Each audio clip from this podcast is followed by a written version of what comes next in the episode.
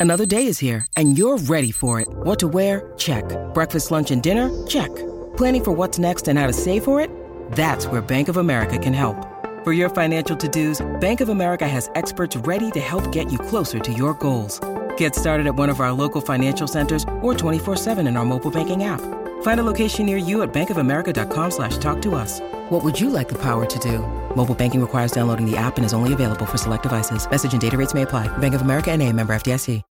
When you need mealtime inspiration, it's worth shopping Kroger, where you'll find over 30,000 mouthwatering choices that excite your inner foodie. And no matter what tasty choice you make, you'll enjoy our everyday low prices, plus extra ways to save, like digital coupons worth over $600 each week. You can also save up to $1 off per gallon at the pump with fuel points. More savings and more inspiring flavors make shopping Kroger worth it every time. Kroger, fresh for everyone. Fuel restrictions apply.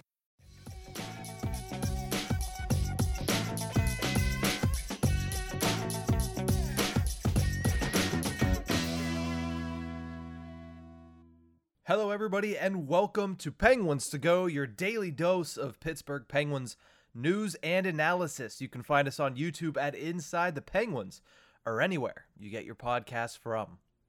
I'm your host, Nick Berlansky, and I have one question for you today, Pens fans, before we head to the weekend, the first weekend in the month of January 2023. And that question is Is it time to move Jake Guentzel? And no, I'm not meaning move by trade. I don't think you trade Jake Guentzel. That's a completely idiotic statement if I were to make it. If I do make that statement, feel free to absolutely flame me on, on social media in any way that you can. What I mean by that is Jake Guentzel should be moved to the second line. I know Crazy idea, right? You don't take Jake Guentzel away from Sidney Crosby. That's apparently sacrilege in the Penguins' Bible. But every time the top six needs a shakeup this season, what have we seen?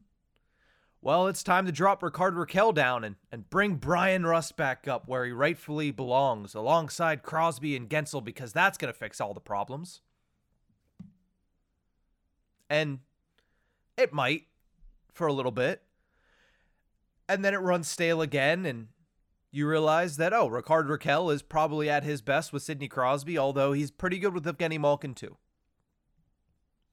Why is the idea of dropping Jake Guentzel not even being looked at?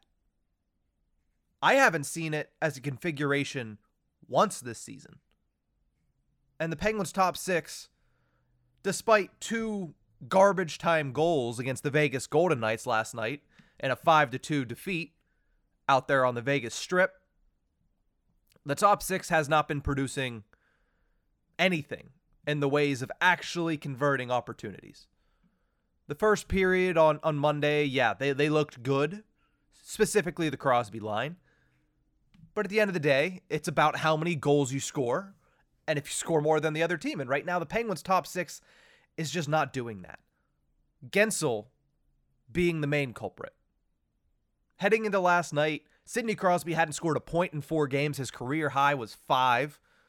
He did get a goal out there yesterday, so his 20th goal of the season, and he doesn't have to worry about another career long worst stretch, which is what the Penguins are heading into as a team with now six straight losses for the second time this season. But Jake Guentzel went into that game last night with zero goals in his previous seven games. He nodded two assists, like I mentioned in garbage time, but now he has no goals in eight games. One tenth of the season, 10% of the season, that one of your biggest goal scorers, Jake Guentzel, supposed to be a sniper, supposed to be the 40 goal guy. Some people said 50 goal guy, and I'm on that list. Had the potential to do it this year. I said he has the potential to be a 100 point player, but if he's going to do it, he's got to do it this year. He's not going to do that. Not when he scores zero goals in eight games. That's the big number that everybody's mentioning.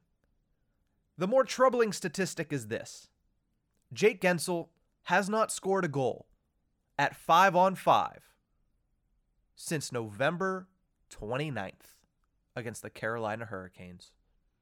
November 29th. Over a calendar month, no goals at 5 on 5. If you look at the box scores, he does have one. It was an empty netter against the Florida Panthers. He scored two goals in that game, one on the power play and one on an empty net. That is his lone, technically, five on five goal where there was nobody in the net. So he hasn't scored on a goaltender at even strength since November. He scored only four goals in the month of December, one of them being the empty netter, the other one being a power play goal in that same game, and then he tacked on two more power play goals in the month as a whole. People are not I know I know people are talking about this now. But they're talking about it as if, you know, he just needs to get back on the board. No. If he gets back on the board at, at, on the power play, sure, that's great, especially considering where the Penguins' power play has been the past week, which is basically non existent. Jake Guentzel needs more than just, yeah, he's going to get a goal to turn around. You need to spark that change. Move him to align with Evgeny Malkin. And while you're at it, put Rust down there too. This is a top six configuration that I've seen a couple times on Twitter and just has not been getting enough attention. Jason Zucker, Sidney Crosby, and Rickard Rakell. Have we seen that line yet? Have we seen it? The Pittsburgh Penguins traded a first round pick and one of the best defensemen in the league in Calen Addison for Jason Zucker. They put him on the first line with Crosby when he first came over in 2019 20. Scored 12 points in 15 games, then all of a sudden, we're not seeing Zucker and Crosby anymore. I don't understand why. Go back to that first game against the Montreal Canadiens. That's what it could be at its best. You think the Penguins could use a little bit of that right now? And Rickard Rakell, yeah, we've seen him bouncing up and down and up and down between the first and second line all season long. There's nothing wrong with Rickard Rakell and Sidney Crosby as a duo. I understand that Mike Sullivan likes to deploy his lines, likes to set his lineup up with pairs and then add that third third line mate on the other side. I understand that the tried and true pair has been Guentzel and Crosby for the longest time, but sometimes when you're on your second six game losing streak of the season and you're in sixth place in the Metropolitan Division, you need to make that change. And it needs to be a preemptive strike. I don't know how preemptive it is at this point, considering how bad the top six has been the past couple of games and where you sit in the standings, but you are still only two points out of a playoff spot at this point. Thankfully, the Islanders lost last night as well. But you're only two points out. Before you continue to free fall, you got to make a change. And I would make it going into that game against Arizona this weekend. Zucker, Crosby, Rakell, Guentzel, Malkin, Rust. Why do I like that second line? Because we saw it succeed very, very well. Back in 2019 20, the same season that Jason Zucker was acquired for the Pittsburgh Penguins. But that line went together before Zucker was acquired. Why? Because Sidney Crosby had a hernia surgery and missed from November to January, forcing Mike Sullivan to put Jake Guentzel with Evgeny Malkin at five on five. Look at the stats from that moment when Crosby went down against the Chicago Blackhawks to the moment that Jake Guentzel was injured with his separated shoulder on December 30th. Guentzel himself had 22 games played, 12 goals, and 29 points. Evgeny Malkin, 9 goals, 32 points in 20 games played. We all know if Evgeny Malkin steps up more when Sidney Crosby's out. He stepped up big time in 2019 20. And a big reason for that was he was playing with Guentzel and Rust. And speaking of Rust, Bryan Rust, who right now is about, you know, I have to do the math again in my head, but around 0.7, 0.8 points per game. But back during that stretch, in 19 games played, 25 points, 11 goals. So that line worked out tremendously. We haven't seen it since. You know, a lot of people are getting on Mike Sullivan. He's not going to get fired. And I understand. A lot of it's not his fault. It's hard to win games with your top two defensemen on the shelf and a backup goaltender as your starter for what we're about to see is a fairly extended period of time, if I would have to guess. At the very least, it's probably a week or two. And that is being hopeful, it seems. But you cannot continue to ignore these different configurations that we haven't seen except for a couple times and it, they've worked. Why not give it a shot again when nothing else is working?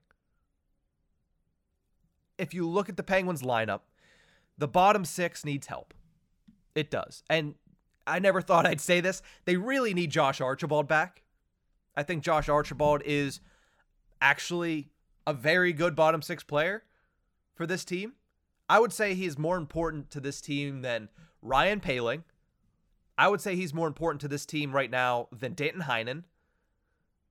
And I, I it would be too hot take. I wouldn't agree with, with Carter and Kapanen, but he, he's not far off of those guys. If Carter didn't take faceoffs and Kapanen wasn't a little bit more skilled, he might be on the same playing field as them at this moment. The Penguins need help on their bottom six, and that's not going to come from the team that's currently constructed. You might be able to find somebody in the minors, one player, maybe two players that can make it better, but you need to go outside the organization to fix that problem. But the fix for the top six is here. You know, I'm not saying they're going to switch this and all things are going to go perfectly, but at the very least, give it a shot. I mean, Jason Zucker is having his best year with the Pittsburgh Penguins, his best stretch this season since that first 15 games. With the way the top six is performing, and I thought Zucker at the beginning of the game last night, he looked pretty good. He had a spinorama opportunity that might have snuck past Adin Hill, but it didn't. And I thought he overall looked good. And I think that his forechecking, his aggressiveness, matched with the way that Rakell and Crosby just have that chemistry, and the fact that Jason Zucker has been able to finish a lot better this year than we've seen from any other year, really, with him in a Penguins uniform, I think that could be a dangerous top line. And I think something as stark as removing Guentzel from Crosby's wing could snap that top six out of whatever glazed eyes over fairy tale land that they're living in that they're not struggling. I mean, they know they're struggling, but they need to snap out of this. And I think moving Guentzel off the top line to the second line will be exactly what the doctor ordered. Thank you guys for tuning in. That is my piece on that. Let me know on social media at Iceberg Podcast, at Nick underscore Berlansky. If you tend to agree, let me know in the comment section on YouTube if you agree that it is time to move Jake Guentzel to the second line for the Pittsburgh Penguins. You can find us on YouTube at Inside the Penguins, or you can find us anywhere you get your podcast from. We will see you guys next week. Have a great weekend, Pens fans.